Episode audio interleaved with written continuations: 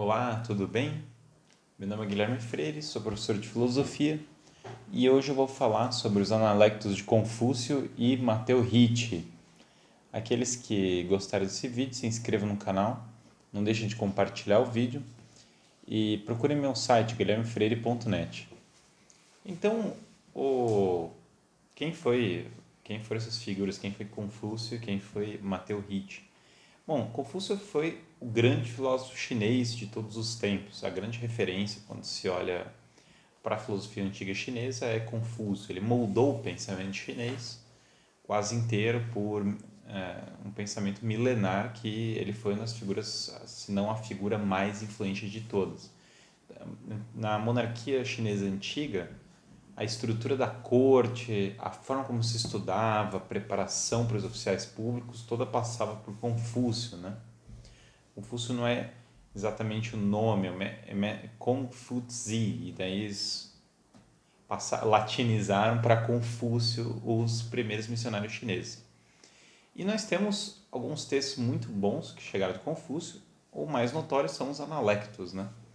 Que é um texto que trata de vários assuntos. Ele trata sobre a questão dos, das virtudes, da própria questão do governo, a questão da moral cívica, dos deveres perante a família e assim por diante.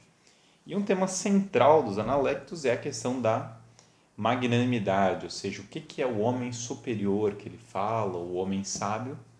Ele sempre, o Confúcio sempre coloca a separação entre o que é o homem superior e o que é o homem inferior, né? Então, ele faz esse jogo aí constantemente. Daí, por exemplo, ele coloca lá, ó, o homem superior é aquele que exige todas as coisas de si próprio e não exige as coisas dos outros, certo? Então, de tal forma que o cara, quando o cara vê algo que é ruim, ele procura melhorar a si próprio ao invés de simplesmente olhar para o outro com desprezo. Então, na verdade, ele olha para si mesmo, né? Quando ele vê alguém melhor, procura imitar essa pessoa para poder evoluir nas virtudes. E o Confúcio foi tomado como uma espécie de figura, algumas pessoas tomam uma espécie de figura religiosa, e esse é um ponto que a gente vai abordar bastante aqui hoje, né? Até que ponto Confúcio é uma figura religiosa. É, e agora quem foi Matteo Ricci? Brevemente, para já ir fazendo a tabela entre os dois. Matteo Ricci foi um jesuíta importantíssimo, que foi missionário na China. Era um italiano que entrou na Ordem de Jesuítas. A Ordem de Jesuítas estava, foi fundada por São Inácio de Loyola, e eles fizeram um apostolado assim, estrondoso. Foram até o Japão, até a China e assim por diante. E Matteo Ricci pegou e foi lá para... Padre Matteo Ricci pegou e foi lá para a China fazer esse apostolado. Só que a grande diferença dele para os outros missionários foi, de fato, o sucesso estrondoso da missão apostólica dele. Porque ele aprendeu chinês, ele começou a escrever traduções em chinês, ele começou a converter os grandes intelectuais da China, ele chegou a ter acesso à Cidade Proibida, ele foi o primeiro estrangeiro a entrar na Cidade Proibida, começou a, ele converteu alguns dos grandes intelectuais, daí eles começaram, os grandes intelectuais começaram a traduzir catecismos é, cristãos, e, por exemplo, os elementos de Euclides, ele foi um dos que introduziram, os, os princípios da astronomia, como eram conhecidos no Ocidente, foi Matteo Ricci que introduziu. Então, assim, ele deu um avanço científico para a China de séculos que simplesmente era desconhecido, eles tinham, é, totalmente desconhecidos para o Ocidente. Foi ele que começou isso. Os próprios escritos do Confúcio, se não fosse Matteo Ricci, nós não teríamos acesso. Então, ele foi o primeiro que começou a introduzir a alta cultura chinesa na, no mundo ocidental. Então foi assim, um desbravador absurdo, porque ele mudou, revolucionou completamente a história chinesa, tendo lá acesso à corte, convertendo os intelectuais, trazendo figuras da alta classe chinesa, assim por diante. E também conversões entre pessoas comuns do povo. Eles ficavam, os jesuítas dessa época tinham isso, eles tanto faziam apostolado com a, os intelectuais, com a monarquia, quanto faziam apostolado na rua e convertiam centenas de pessoas, batizavam na rua e tal. Então ele dava catequese é, para as pessoas na rua e ao mesmo tempo convertia as altas classes. E então, portanto, ele foi recebido, teve uma aceitação razoável, claro, teve dificuldades também, como de se esperar, sofreu várias perseguições pontuais, mas assim, basicamente ele foi, foi e ele era uma profundidade absurda, porque em estudos da cultura chinesa, que até hoje é, a gente pega a referência lá ao Matteo Ricci, do, dentro dos estudos da própria cultura chinesa, tão, dada a profundidade que ele estudou da coisa. O conhecimento dele do chinês era muito profundo, deu para ver assim, você vê pelos comentários dos interlocutores do Matteo Ricci, eles comentavam sobre ele como se, assim, com um nível de aceitação que era surreal. Isso aí vocês imaginem que a, a China do século dezesseis, dezessete não era exatamente a China mais aberta para ideias novas, para figuras ocidentais e tal. Então chega lá um italiano que nasceu nos Estados Papais, era uma figura bastante diferente que os chineses estavam acostumados. E aí quando ele encontra a filosofia de Confúcio, ele simplesmente se apaixona, ele fala, isso aqui é maravilhoso, isso aqui é um negócio impressionante. E aí ele começa a descobrir o seguinte, tanto que ele escreve isso nos textos dele, que era uma impressão que eu, antes de conhecer quem era Matteo Ricci, antes de estudá-lo, eu já tinha essa mesma impressão, de que a influência do budismo e do taoísmo é muito negativa na cultura chinesa. Então ele tem uma opinião negativa do taoísmo e negativa do, do budismo, porque o taoísmo, ambos têm um certo princípio, de certo modo, panteísta e, de certo modo, romano, um certo nada, né? Seja um vazio de consciência, seja um nada, alguma coisa nessa linha. Então, portanto, eles têm uma espécie de apagar a pessoa, se diluir numa unidade panteísta, uma gota do... Uma, eu sou uma gota que vai voltar para o oceano, então tem esses elementos. E, portanto, o Matteo Ricci considera essas influências negativas. Agora, Confúcio, ele vê como uma influência moralizante, porque Confúcio está buscando uma vida virtuosa e ordenada, e ele tem, ele tem um princípio divino ao qual ele adere, e esse princípio divino é muito interessante, porque é uma certa concepção de divino, mas não é definida, não é um panteísmo definido, mas quando você lê os Analectos, dá a entender... É uma espécie de divino transcendente, embora não seja muito claramente pessoal, mas ao mesmo tempo ele conecta a busca do conhecimento Confúcio com a moral e, portanto, com uma certa aderência a esse divino. Embora isso tenha um caráter diferente do Ocidente, porque isso tem um forte elemento aí de ordem cívica e harmonia, que é um elemento tipicamente chinês. Mas, de qualquer maneira, é, Matteo Ricci viu na figura do Confúcio uma figura muito semelhante à do Sócrates, por exemplo, que é de fato uma interessante, porque Sócrates foi adotado pela Igreja como filosofia, notoriamente Clemente de Alexandria, mas todos os padres da Capadócia, Agostinho, vão abraçar a filosofia é, socrática platônica. E Sócrates morre acreditando em um Deus único, certo? Então, ao mesmo tempo que Sócrates é, tem uma filosofia moral, e como fala Agostinho, é o que trouxe o todo da busca filosófica para o conectou a busca filosófica com a busca da melhor da alma. Então, de fato, é, o paralelo é bom de ser feito. O que acontece, então, portanto, é que ele vê Confúcio como uma figura mais filosófica é, nesse sentido, certo? Ele escreve um livro chamado Verdadeiro Significado do Senhor dos Céus, né? E aí ele fala lá que tem esse conceito chinês antigo, que é o conceito do Senhor dos Céus, e que esse conceito ali do Senhor dos Céus seria o equivalente ao Deus cristão. O livro é muito complexo, ele envolve esses elementos que eu falei, por exemplo, ele vai... ele vai é, tudo eu li nas traduções, né? Então, assim, tem coisas que eu não sou capaz de entrar nas polêmicas, é, no detalhe, porque eu não li em chinês, então eu não sei como que está escrito em chinês, quais são os termos em chinês. É, e nem sei nos Analectos quais são os termos em chinês. Então, dado que a coisa vai terminar em controvérsia, então me eximo de saber quais são os termos. Estou aqui me baseando nas traduções, mas não deixa de ser interessante. E o próprio é, Matteo Ricci, então, ele vai comentar sobre isso, ele vai falar, olha, ele está discutindo, no, o, o livro tem uma forma de diálogo, é ele discutindo com o intelectual chinês, né? Então, o cristianismo sendo trazido de um lado, e, e aí ele... ele faz uma apologia da criação, da noção de um Deus criador. Aí ele utiliza muito Platão e Aristóteles. Ele fala do primeiro motor imóvel, por isso que ele vai colocando a necessidade de uma criação para o mundo. Portanto, afastando os chineses de uma ideia, por exemplo, de que o mundo sempre existiu, ou de uma ideia que poderia mais identificar Deus com o mundo, certo? Ao mesmo tempo, ele vai colocando a noção de providência, que não é clara para o chinês, e vai colocando uma busca pelo bem como transcendente. Então, ele vai ressaltando o aspecto da transcendência, nesse ponto bem platônico. E ele vai colocando transcendência, tal, tal, tal. Então, isso, é, o intelectual chinês vai, vai colocando. Então, ele concorda, por exemplo, com... Ele fala assim, não, entre nós, o super, os mais inteligentes dentre nós considera a superioridade do Confúcio em relação ao taoísmo ou budismo. E não só nós consideramos a superioridade do Confúcio, como é, nós também não tomamos, num sentido... É, literal, necessariamente, esse, esse, essas determinados ritos, determinadas situações, certo? Então, nós tornamos isso aqui como uma, uma coisa... Nós não temos...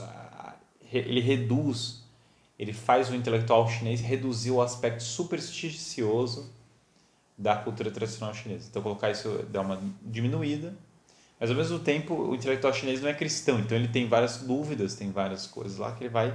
aos poucos se moldando ao cristianismo. E daí ele coloca de uma maneira como se encontrar o Deus cristão fosse trazer a novidade do evangelho, por um lado, mas ao mesmo tempo retomar uma tradição chinesa que teria sido perdida. Essa é a forma como ele coloca. E o livro parece que foi bem impactante, parece que realmente começou a funcionar, as pessoas começaram a se converter e tal. Fato é que isso gerou uma polêmica gigantesca, porque os dominicanos e os franciscanos depois chegaram lá na China e olharam, e aí eles viram os missionários jesuítas participando dos ritos confucianos, e aí criou, foi um quebra-pau, porque daí falaram, vixe, o pessoal é, é, é, tá metido com o paganismo, não sei o que, daí virou uma confusão. E essa confusão durou é, por volta de uns setenta, oitenta, quase cem anos, durou a confusão imediata. Na verdade, de certo modo, ela dura até hoje, e mais precisamente durou mais intensamente até o, o papado de Pio doze, que a gente está falando aí de duzentos anos depois do acontecido. Por que, que a confusão foi tão grande? Bom, os pontos de polêmica foram dois principais. Um, o Matteo Ricci defendeu que os ritos, isso é a chamada controvérsia dos ritos chineses, né? Matteo Ricci defendeu que os ritos chineses de culto dos, dos ancestrais, de louvor do próprio Confúcio, eram ritos, na verdade, políticos, civis, que não tinham um caráter religioso, não tinha uma crença por trás, mas que talvez, e aí ele mesmo, ele mesmo coloca, talvez tenha um elemento supersticioso, mas o melhor é tolerar, não sei o que e tal. Então ele coloca... Ele mesmo, quando ele vai colocar esses ritos, ele coloca desse modo. E a outra polêmica sobre isso, que é o, se os termos chineses antigos, que dizem respeito a céu, senhor do céu, Shangdi, uma coisa assim, se esses termos é, poderiam ser utilizados pelos missionários para se referir a Deus, ou se isso corromperia o conceito é, de Deus, tal como se entende entre os cristãos. E aí o, o, a coisa vai estourando. Eu, como eu disse, eu não tenho um conhecimento chinês para saber se, da tradição chinesa, para saber se o termo é adequado para se referir a Deus. Nós podemos, com uma certa segurança, por tudo que eu li da coisa, pelas cartas, tudo, entender que, de certo modo, Matteo Ricci foi um pouco otimista demais, assim, mas totalmente compreensível, dado os estudos. E é engraçado que todo mundo que olha a polêmica vê o quanto ele era... É, mas como nós falamos que ele foi um pouco generoso, porque ele mesmo escreve um texto e fala, é, talvez tenha algo supersticioso aí. Resultado é, passa o período de Matteo Ricci, e aí vem as gerações seguintes, e a polêmica vai estourar quando vai um, um legado papal do Papa, do Papa Clemente onze, daí o Papa vai chegar lá, o, o legado, vai dar uma confusão danada, e daí o Papa vai dar um decreto proibindo os missionários de participarem dos, dos cultos, proibindo se utilizar o nome é, que o Matteo Ricci utilizava no sentido de se referir a Deus e assim por diante. Então, proíbe uma série de coisas. E isso cria uma confusão muito grande. Agora, parece, portanto, e quando você lê alguns textos católicos antigos, eles dão como tendo sido certa a questão resolvida cem por cento com esse documento Clemente onze, que o Papa realmente, de fato, condenou a questão dos ritos e tal. Só que a coisa complica porque Pio doze revogou, é, mudou a disciplina em relação a essa questão dos ritos. Então ele mudou, ele simplesmente falou, não, não, de fato, olha, evitando o caráter supersticioso, evitando a participação ativa, não sei o quê, é bom que os... É, ele coloca assim, não, não é ruim que os, os missionários participem dos ritos civis confucianos, porque eles têm um caráter civil e não sei o que e tal, tal, tal. Então, a coisa de fato é muito complexa, né? O Pio doze reforça, embora ele, pelo menos no documento que eu li, não toque no, na questão do termo, né, Senhor dos Céus, ou não sei o que, que os chineses antigos utilizariam, né? Ele toca mais na questão dos ritos civis e, de fato, ele dá uma permissão, ele muda a política em relação a isso do Vaticano. Então, resumindo, a polêmica foi mais ou menos isso que foi a controvérsia dos ritos, né? O que, o que, que nós podemos é, ter certeza e o que, que nós não temos certeza, ou pelo menos eu não tenho, certo? Nós podemos ter certeza, porque isso não foi contestado em ponto nenhum, que Confúcio, enquanto é tomado como filósofo, sem ser tomado como um sábio religioso, até é, antes de fazer esse vídeo, eu acabei de ler um trecho no Analectos, que, pelo menos na tradução que eu tenho, ele fala explicitamente, fala, o mestre, ele sempre fala, são os discípulos falando do mestre, né, semelhante a Pitágoras, assim, eles falam, olha, o mestre não fala sobre o sobrenatural, é, e daí tem um outro trecho que ele fala assim, não, o divino, o divino, mas ele, ele usa esse termo, fala o divino, os céus, mas ele não adentra, isso, isso é fato, assim, quando você vai lendo o texto, ele não fica natural. Qual é a natureza do divino? Parece que ele de fato reconhece um divino e não quer, é, se arroga, uma, tem uma certa humildade de simplesmente não sair falando quais são as propriedades desse divino. Enfim, com toda a tranquilidade na polêmica nós podemos afirmar, Confúcio, tomado enquanto filósofo, é extremamente valioso para o estudo, é, daqueles que são cristãos, de todos no geral, é um filósofo valioso, e que se não deve ter, que aí já é muito mais polêmico, se não vai ter o mesmo status que o Sócrates teria face à tradição cristã, no mínimo merece uma apreciação cuidadosa enquanto filósofo político, moral. E esse esforço monumental do padre Matteo Ricci nos indica que se deu essa polêmica de duzentos anos é porque, pelo menos como filósofo, nós podemos ter uma certa tranquilidade de que é, é um estudo valiosíssimo. Quanto à questão dos ritos, aí envolve conhecimento que eu não tenho. Se os nomes chineses... Se, eu acho muito bonita a noção de que os chineses antigos é, se aproximariam, e isso é muito valioso. Tem, tem um mito, por exemplo, se você pegar o Jornada para o Oeste, é engraçado. Os chineses sempre tiveram uma tradição é, mítica de que do Oeste viria uma espécie de redenção, né?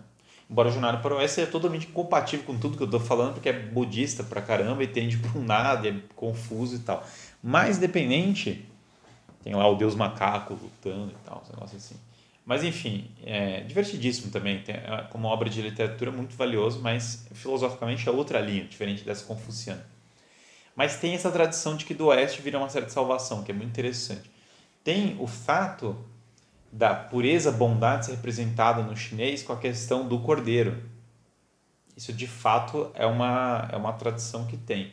E eles se referem, de fato, a um divino, certo? Isso é uma, um divino meio genérico. Esse termo pode ser usado para descrever Deus, tal como entendido pelos cristãos? Não faço a menor ideia. Eu teria que entender qual é a tradição, qual que é o termo. Se o termo é amigo, faço a menor ideia. Não faço. Simplesmente não tenho a menor competência para falar isso. Outro ponto da controvérsia, os ritos. Então, o que nós podemos ter como segurança desse ponto? Simplesmente o fato de que, certamente, Confúcio é muito valioso quanto filósofo político, moral e assim por diante, e que Matteo Ricci foi uma figura extraordinária. Isso é uma certeza, porque assim, ele foi considerado servo de Deus, foi nomeado servo de Deus pela Igreja, e é, em nenhum ponto, mesmo os maiores críticos, colocar em xeque o caráter dele e a figura missionária incrível que ele foi. Então, mesmo assim, o ápice da crítica não chegou a esse ponto. Eles viram nele realmente uma figura que... É, uma figura importante. Claro que um pouco dessas críticas tem a ver, porque o século dezessete foi marcado por uma briga imensa dos jesuítas com os dominicanos, a ordem jesuíta foi colocada em xeque, então tem um elemento nessa briga aí político mais amplo que não se resume só à questão da China, né? Enfim, é, então isso a gente pode ter uma segurança, o valor do Matteo Ricci e o valor de Confúcio. Quanto aos ritos, também não faço a menor ideia como é que eu vou saber se esses ritos e tal. Só, o único ponto que já para ter que não tem controvérsia é que o próprio Matteo Ricci fala que talvez eles tenham elementos supersticiosos que isso tem, demanda cuidado. Isso o documento de Pio doze reitera, né? Então, nesse ponto, o documento de Pio doze não anula o de Clemente onze. É, os dois estão numa mesma linha, embora ele anule nos pontos de disciplinar. Isso é uma questão que fica para os especialistas em ritos confucianos ou ritos chineses civis. Essa polêmica, de uma maneira muito triste, não chegou ao seu final da maneira como todos esperavam, porque Pio onze muda essa política, a atividade missionária na China, de fato, começa a crescer muito. E veja, Pio onze, ele fala assim, é Pio doze, é, aliás, muda, mas veja, Pio doze muda num contexto, Pio doze vai escrever documento condenando o modernismo e não sei o quê. Então, Pio doze não é exatamente que mudou assim, porque era pouco preocupado com...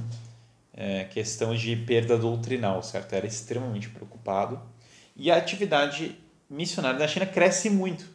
Só que o problema é que dura pouco, porque ele revoga isso e pouco tempo depois vem o comunismo, né?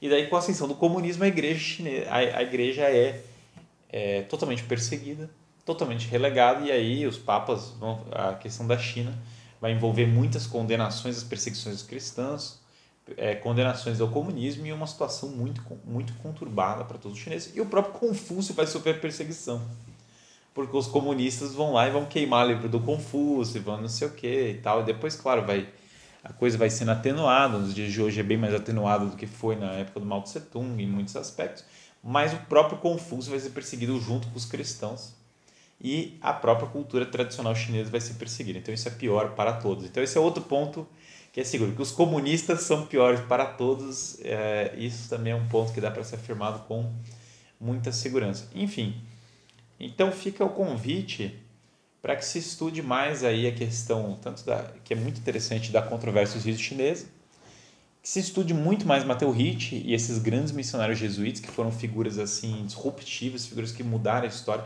Todo mundo fala assim, ah, é abertura cultural, vamos sair do paradigma é, ocidental, vamos olhar para o Oriente e tal. Então pronto, então tá aí um cara que, que saiu do paradigma ocidental e foi lá olhar para o Oriente, que foi os jesuítas. Esses olharam muito mais do que esses outros que saem falando é, contra a cultura ocidental, e não fez isso contra a cultura ocidental, fez isso valorizando a cultura ocidental, trazendo ela para o Oriente, fazendo um diálogo verdadeiro, não relativista. Isso é, dá para se colocar com muita clareza, que seguindo Aristóteles, Matteo Ricci não era um relativista, não era não sei o que, pelo contrário, o servo de Deus estava sendo realmente muito uh, fazendo um verdadeiro diálogo, não essa diluição de tudo.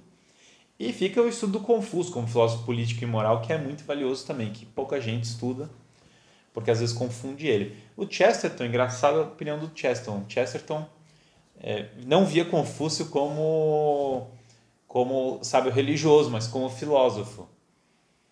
Aliás, ele, dá uma, ele, ele até brinca, ele fala assim, ah, o pessoal fala que as religiões orientais são compatíveis com o cristianismo. Na verdade, eles estão falando do Confúcio, e na verdade Confúcio não fez teologia, na verdade ele fez filosofia, por isso que os caras acham que é compatível. Então, é, de certo modo, ele conhecia também essa controvérsia. No, no Homem Eterno, ele chega a falar que Confúcio era um agnóstico, mas é, aquilo que ele está querendo dizer não era que Confúcio não tinha uma ordem religiosa, que simplesmente ele está querendo separar realmente Confúcio do... Da, de uma noção de teólogo e tal. Então Chesterton tem um certo preconceito com Confúcio em algumas coisas, sem dúvida, um pouco, às vezes eu sou um pouco mais favorável a Confúcio que o Chesterton, mas a opinião do Chesterton me parece bastante correta assim no geral, né? Parece que vai na linha aí muito sensato. Então é isso, estudar mais Matteo Ricci, todas essas figuras fantásticas. Acho que fica o convite aí a todos, muitíssimo obrigado aí pelo, é, pela audiência. Não deixem de se inscrever no canal, compartilhar o vídeo e procurar meu site guilherme freire ponto net. Eu indico esse livro do Confúcio e outros. Muitíssimo obrigado.